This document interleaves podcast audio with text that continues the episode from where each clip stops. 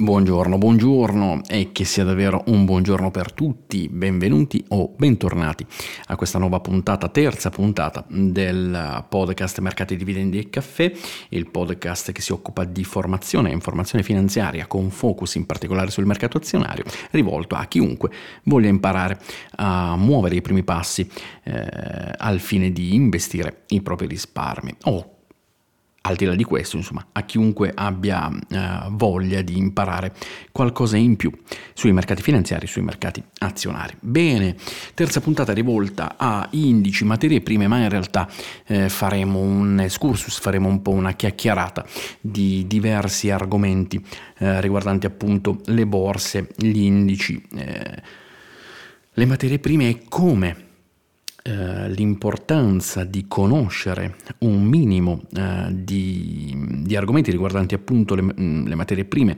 eh, quotate in borsa e, eh, e, gli indici ci permettano di scegliere meglio, di fare quello che viene chiamato stock picking, cioè di, sciogli- di scegliere non sciogliere, scegliere le azioni eh, migliori sulle quali poi andare ad investire i nostri risparmi. E ehm, abbiamo visto nelle puntate precedenti quanto eh, sia fondamentale, quanto sia importante investire i propri risparmi e eh, farlo nella, nel modo giusto, nel modo corretto, eh, altrimenti il rischio eh, di non investire è quello di aver già perso in partenza. Uno dei concetti più ricorrenti che ascoltiamo spesso in tv o in radio o, mm, o sui giornali eh, è il concetto dell'inflazione che quando eh, non si investe abbiamo già perso perché l'inflazione erode i nostri risparmi. È proprio così, cos'è l'inflazione? L'inflazione è l'aumento generalizzato dei prezzi.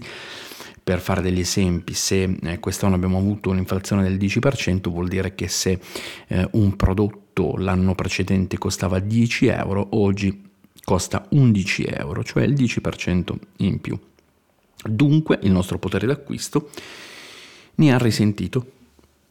E dunque noi, se non abbiamo investito i nostri risparmi, ecco che stiamo già perdendo il nostro 10% perché la possibilità di spesa, il potenziale di spesa che noi abbiamo è diminuito, cioè con gli stessi soldi che avevamo da parte possiamo comprare qualcosa in meno rispetto all'anno prima. Questo è il concetto, semplificando al massimo, di inflazione. Va da sé che investire i propri risparmi vuol dire eh, intanto combattere l'inflazione, cioè portare i nostri risparmi a un livello eh, uguale, almeno uguale a quello dell'inflazione. Bene. Tenete presente che l'inflazione da Banca Centrale Europea, cioè si tenta e si tende ad avere un'inflazione al 2%, poi dopo eh, ci saranno sempre delle annate in cui l'inflazione è più bassa, come quelle eh, dalle quali stiamo uscendo in questo decennio, e ci saranno sempre delle annate invece in cui l'inflazione sale, come appunto è successo nel 2023 anno che si chiude in queste ore perché eh, mentre registro è il 30 dicembre del 2023.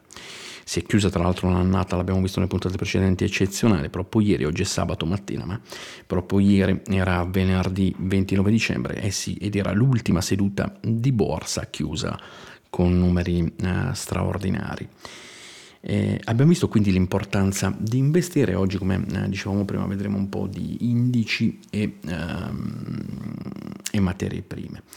Eh, l'ultima cosa, vi volevo leggere un passaggio di un libro fantastico che consiglio a tutti, che è scritto in maniera semplicissima, davvero molto basico come, come linguaggio, ma eh, per cui è assolutamente consigliabile per chi approccia, per chi inizia eh, questo percorso. Vi volevo leggere questa frase, vi dico anche il libro si chiama Investire con testa e cuore eh, di Enrico Maria Cervellati, un personaggio straordinario che potete seguire anche su LinkedIn. Eh, il passaggio che volevo leggervi è questo perché uno degli argomenti più interessanti che poi tratteremo meglio in un'altra puntata magari è la percezione del rischio perché spesso mi dicono sì però investire in borsa è rischioso sì, però investire sul mercato azionario non è come comprare una casa, non è come uh, investire in titoli di Stato che in qualche modo sono invece garantiti. Non è così ragazzi, cioè è un'illusione che poi magari vedremo in un'apposita puntata in cui andiamo a vedere quelle che sono proprio le illusioni, eh, quelli che sono eh, problemi di percezione del rischio, cioè di quanto e di come tu percepisci il rischio di quell'investimento. E volevo leggervi eh, un passaggio di questo libro eccezionale, ripeto, si chiama Investire con testa e cuore. Costo ridicolissimo, quindi libro alla portata assolutamente per tutti. E a un certo punto lui dice la percezione che le persone hanno del rischio non corrisponde necessariamente al rischio effettivo. Per esempio, leggo proprio il libro. Chi riuscirebbe a convincere una famiglia a vincolare una quota importante delle sue ricchezze in un titolo del quale non si può conoscere il valore fino alla conclusione della vendita, che non può essere liquidato se non totalmente, lentamente e a costi elevati. Sottoposto a una forte tassazione, e dal reddito incerto. Eppure questa proposta indecente è accolta con entusiasmo dalle famiglie italiane che considerano gli immobili, che pure hanno queste caratteristiche, come un investimento sicuro e a prova di inflazione. Vi ho voluto leggere questo passaggio, eh, ringrazio pubblicamente Enrico Maria Cervellati, perché è veramente un passaggio secondo me principe perché davvero la percezione del rischio è singolare. E, e vi fa capire quanto in realtà no, investire in immobili sia particolarmente eh, rischioso perché vai in qualche modo ad investire solo su una zona geografica e quindi non c'è una diversa, diversificazione del rischio geografico, vai a immobilizzare, tant'è che si chiama immobile, vai ad immobilizzare un capitale per molto tempo Ora, naturalmente non sto parlando della, de, della prima casa, che invece mm, make sense, si dice in inglese, cioè che invece ha un senso logico. Eh, parlo dell'investimento sulla casa, quindi dalla vostra seconda casa in poi. Lì diventa tutto un po', secondo me, più eh, complesso e vanno valutate tante cose, motivo per cui, insomma, volevo leggervi questo passaggio di un libro che ho trovato particolare, eh, proprio sulla percezione che ognuno ha eh, del rischio eh, che sta correndo quando investe i propri risparmi. Abbiamo visto nella puntata di ieri, se non, eh, non l'avete ancora ascoltata ve la consiglio vivamente, abbiamo visto quanto eh, invece il mercato azionario ehm, abbia delle performance di almeno il 9-10% mediamente dal 1926 ad oggi. Cioè dal 26-27 ad oggi il mercato azionario americano, l'SP 500 che è l'indice principale, adesso vediamo la suddivisione degli indici, ha performato almeno il 10%. Insomma, se noi prendiamo un appartamento, un immobile normale, non abbiamo queste cifre, ragazzi, cioè. Bene, questo era per, per chiudere l'argomento della, della puntata precedente cioè della, de, de, de, della, percezione del rischio e di quanto in realtà sia fondamentale e importantissimo eh, investire sui mercati azionari. Ora, veniamo agli indici. Cos'è un indice? Un indice è un paniere, come accennavamo già ieri, è un paniere che contiene le azioni, che poi vedremo nella prossima puntata, ne parleremo ampiamente, eh, che contiene le azioni eh, di un determinato paese oppure all'interno del paese di un determinato settore e vediamo insieme quali sono gli indici principali dei mercati principali. Non staremo qui ad elencare tutti gli indici mondiali che non ce ne frega niente a nessuno, ma andremo a vedere quelli più importanti. Tenete presente che quando si parla di mercati azionari uno potrebbe pensare ok investo in Brasile, investo in Russia, investo in India.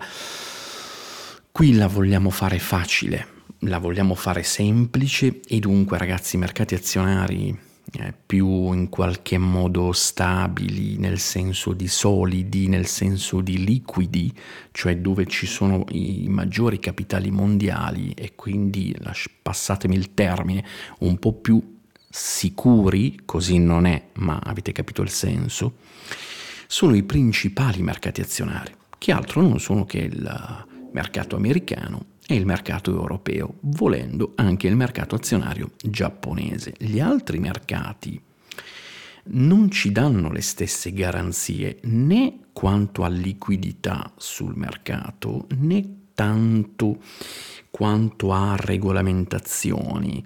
Sì, sono regolamentati.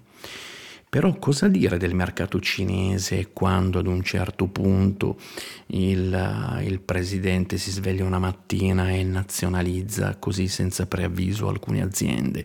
Diventa molto complicato e nel momento in cui noi dobbiamo iniziare ad investire come uh, le persone a cui è rivolto questo podcast, non possiamo rischiare cose strane, che ci svegliamo una mattina e scopriamo che l'azienda è stata delistata, per cui ci concentreremo su mercati invece solidi, su mercati performanti, su mercati in cui possiamo dormire la notte, che sono appunto il mercato americano, i mercati dell'Unione Europea e volendo il mercato giapponese. Ma veniamo a casa nostra in qualche modo, quindi Europa in particolare e poi vediamo gli Stati Uniti d'America. Allora, gli indici principali, come abbiamo detto prima, è un contenitore eh, che contiene le principali aziende di quel paese, le principali azioni di quel paese. Nella prossima puntata vedremo per bene cos'è un'azione, ma eh, per accennarvelo, sostanzialmente è una quota di capitale sociale. Quando tu diventi azionista di un'azienda è come se tu diventassi socio di quell'azienda, perché ne compri una parte del capitale. Quindi appunto diventi socio, eh, nel bene e nel male, di quella azienda. Bene, compro azioni L'Oréal, che è una straordinaria azienda parigina, francese di cosmetica e non solo, vuol dire che sto diventando eh, azionista e dunque socio di L'Oréal. Gli indici ne contengono le principali azioni di quel determinato paese. Ad esempio, l'indice italiano si chiama eh, MIB, MIB 30, L'indice francese si chiama CAC, CAC 40, l'indice spagnolo si chiama IBEX da Iberico Index, quindi indice iberico l'indice spagnolo. Eh, l'indice tedesco, che è il più grande in Europa, si chiama DAX. Cosa contengono quindi questi indici? Contengono il numero che vedete uh, a fianco e il numero uh, di quanti titoli contengono uh, quegli indici e quegli indici contengono uh, le aziende, quindi le azioni più capitalizzate. Se è CAC 40, tanto per farvi un esempio, vuol dire che ci sono al proprio interno le 40 aziende più capitalizzate di quel paese. Cosa vuol dire capitalizzate? Semplice anche qua, vuol dire semplicemente che contengono le aziende che hanno una maggiore capitalizzazione. Cos'è la capitalizzazione di borsa? È il valore di ogni azione in un tale momento per il numero delle azioni in circolazione. Vedremo poi nel capitolo riguardante le azioni eh, come vedere, come scoprire questi dati, eh, ve li spiegherò un po' meglio. Oggi accontentatevi eh, di capire che la capitalizzazione non è altro che il frutto di una moltiplicazione tra il numero delle azioni in circolazione di una determinata azienda e il prezzo di quel titolo in quel determinato momento. Quindi se io oggi volessi sapere qual è la capitalizzazione di borsa, per farvi un esempio concreto, di Generali, la principale società assicurativa italiana, terza in Europa, come faccio? Semplice, prendo il prezzo a ieri, che era venerdì 29 dicembre, del titolo generali e lo moltiplico per le azioni in circolazione. Come faccio a sapere quante azioni in circolazione ci sono di generali? Vado su un sito di, uh, di, finanza quale può essere per esempio investing.com oppure yahoo.com e scopro quante azioni in circolazione ci sono. Questa è la capitalizzazione. Ora prendete le 40 aziende più capitalizzate, quindi per farla facile, quelle più uh, grandi, quelle più importanti, le 40 aziende francesi e sono contenute nel CAC 40, che è l'indice francese. Idem con patate il FUZIMIB, Milano Index Borsa, l'indice italiano, stesso discorso per l'indice tedesco che è il DAX. Ora, esiste anche un indice uh, che è diventato diciamo decisamente importante negli ultimi anni, che è un po' il benchmark uh, europeo, che si chiama Eurostock 50. Sono le 50 aziende più capitalizzate d'Europa inserite appunto in un indice. Quindi uno dice, ok, voglio investire, ad esempio, in un determinato paese, voglio investire in Francia, come posso fare? Perché scommetto, voglio uh, scommettere sul fatto che la Francia vada bene nei prossimi anni e quindi vol- vorrei, mi piacerebbe comprare uh, un, un indice di quel paese tale per cui se le 40 aziende che compongono l'indice francese salgono, io vorrei guadagnarci sopra. Posso farlo? Sì, lo possiamo fare e vedremo in una prossima puntata come nel dettaglio attraverso degli ETF, che sono anch'essi dei fondi, che contengono, che replicano esattamente l'andamento del sottostante, cioè replicano esattamente eh, come va quell'indice. Quindi se io voglio investire nel mercato francese mi basterà investire in un ETF che replica il CAC 40, tanto per intenderci. E lo possiamo fare con un po' tutti gli indici. Quindi oggi eh, portatevi a casa il concetto che eh, se volessi investire in un determinato paese come può essere per esempio, non so, la Grecia, uno diceva, caspita, proprio la Grecia, eh sì, perché la Grecia aveva passato negli anni eh, precedenti grossi problemi, dunque i vari eh, indici erano abbastanza deprezzati. Negli ultimi anni, invece, negli ultimi due anni, eh, l'indice greco è parecchio eh, andato a rialzo, naturalmente, perché invece poi la Grecia non è più fallita, si è ripresa, le cose in Grecia vanno decisamente molto meglio. E quindi sarebbe stata una idea eccezionale aver investito sull'indice greco. Questo è un po' l'escursus sugli eh, indici europei. Veniamo ai, agli indici americani. Gli Stati Uniti d'America hanno diversi indici, però tre sono quelli eh, di cui parleremo noi, che sono i principali. E non sono altro che il Dow Jones, che magari avete già sentito eh, più volte, il Nasdaq e il eh, SP 500.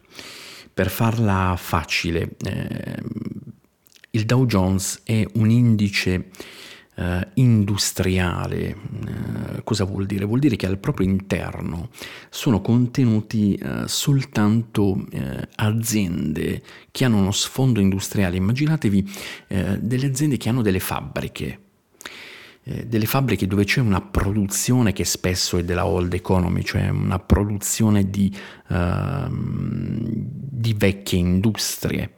Ora, se le aziende sono industriali, di vecchi settori uh, industriali e hanno delle fabbriche, probabilmente sono contenute nel Dow Jones che, ripeto, è l'indice industriale. Questa differenza eh, settoriale, merceologica, non esiste in Europa o meglio, vedremo poi nel dettaglio che ci sono alcuni sottoindici Uh, come quello bancario in Europa, ma mm, non è la stessa cosa, nel senso che non sono indici principali, sono sottoindici.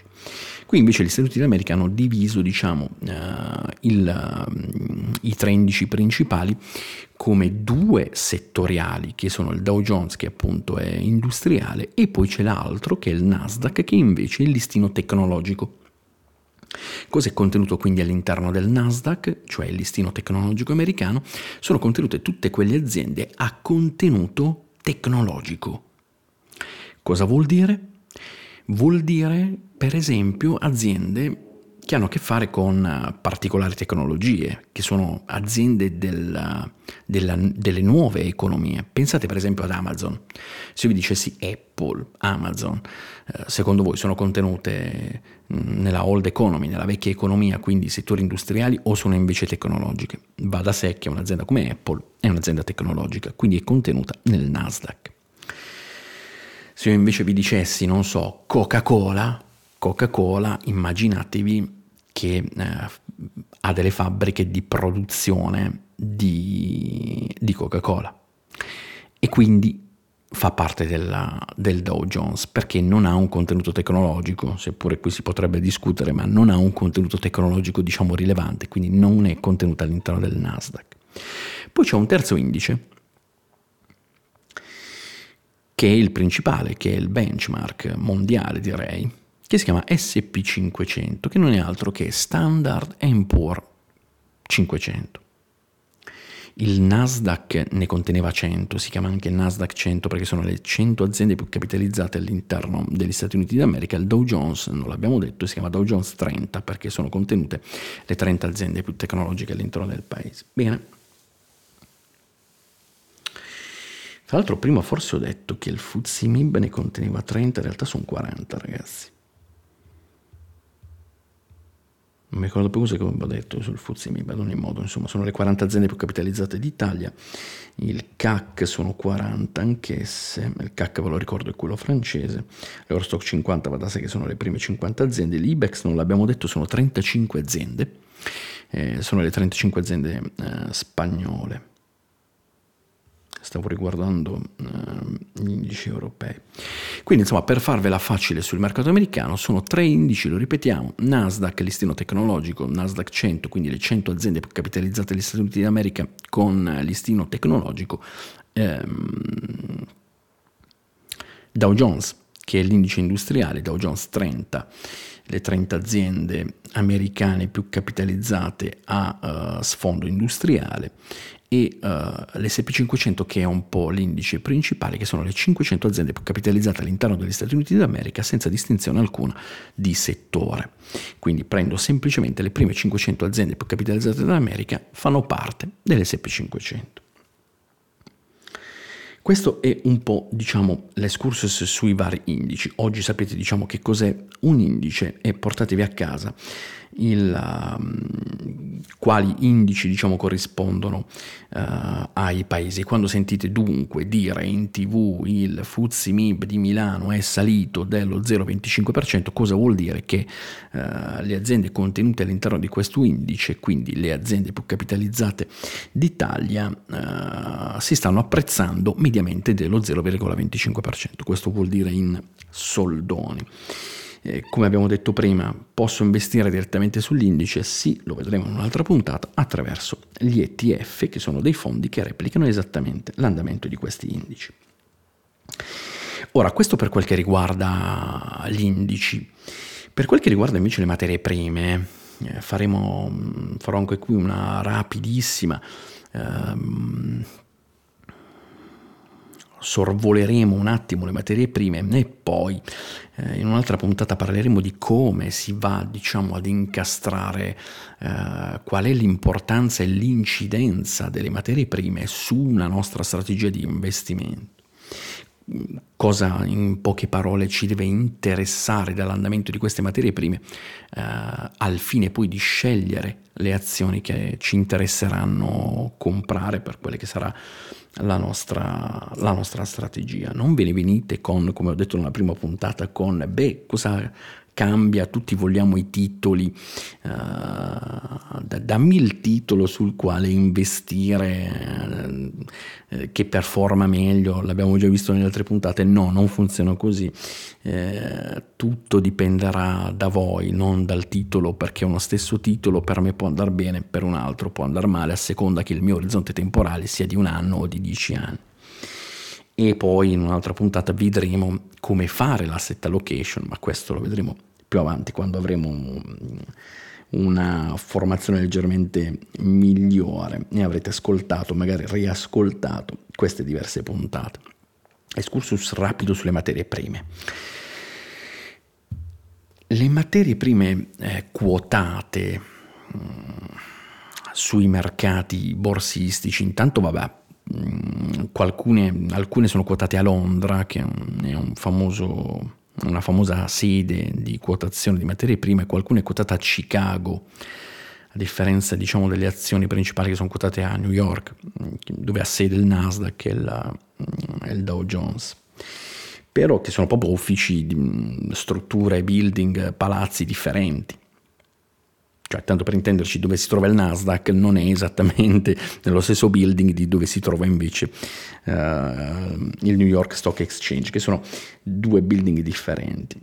Veniamo alle materie prime. Le materie prime eh, quotate sono in parte a Chicago, in, in, italianizzando la sigla sarebbe CBOE, che è il board di Chicago, Chicago Board Exchange e così via, e, e l'altra è Londra. Quali sono le materie prime quotate Allora, intanto bisogna fare una distinzione tra vari, le varie tipologie di materie prime. Sto pensando ad esempio ai metalli preziosi, come per esempio sono l'oro, l'argento, eh, il platino eh, e altri mm, metalli preziosi. Abbiamo poi i metalli non preziosi, che sono i metalli diciamo industriali come il nickel per esempio, uh, l'alluminio, non lo so, lo, lo, zinco, il piombo, insomma ci sono diversi uh, materiali, mm, metalli non preziosi o metalli industriali. Poi abbiamo quelli che vengono chiamati i coloniali. I coloniali sono Intanto vengono chiamati coloniali per via delle colonie di Cristoforo Colombo, perché sono tutte sostanzialmente materie prime uh, che mh, la storia ci ha insegnato abbia in qualche modo importato poi nel, nel, nel nuovo mondo.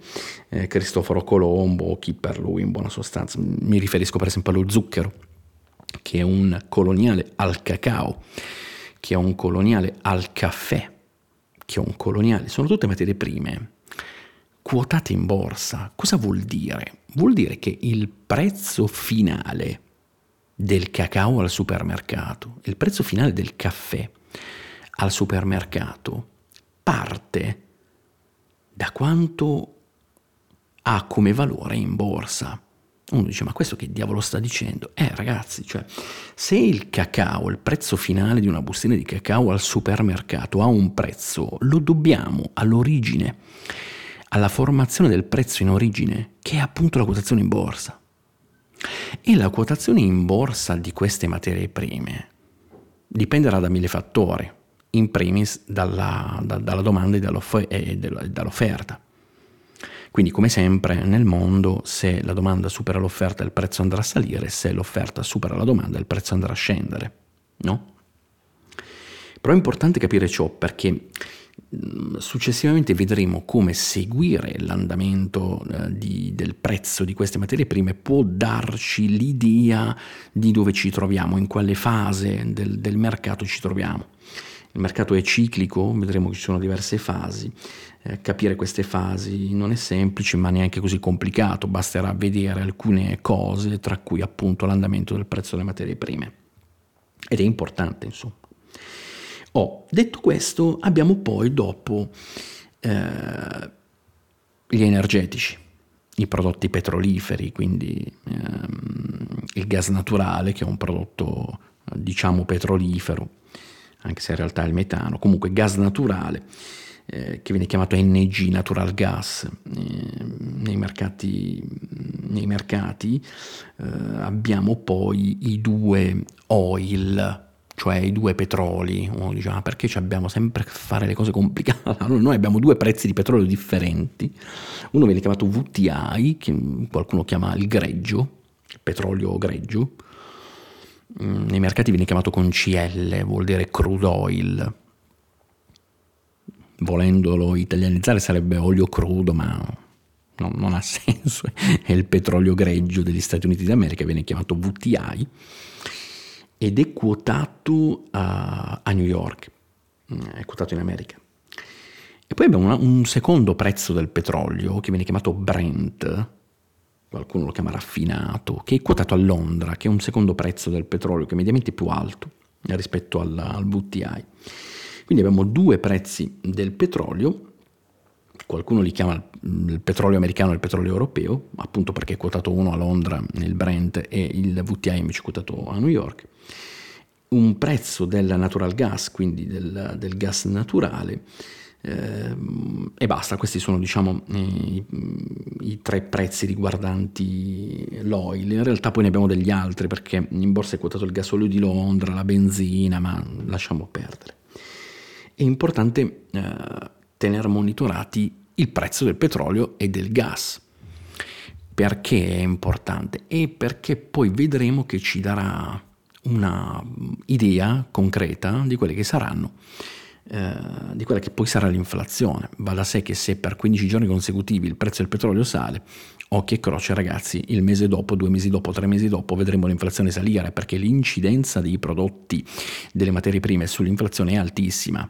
Basterà guardare non solo i prodotti petroliferi come il petrolio e il gas, ma anche per esempio il frumento piuttosto che il mais, eh, piuttosto che il riso che è un'altra eh, materia prima agricola quotata o i semi di soia.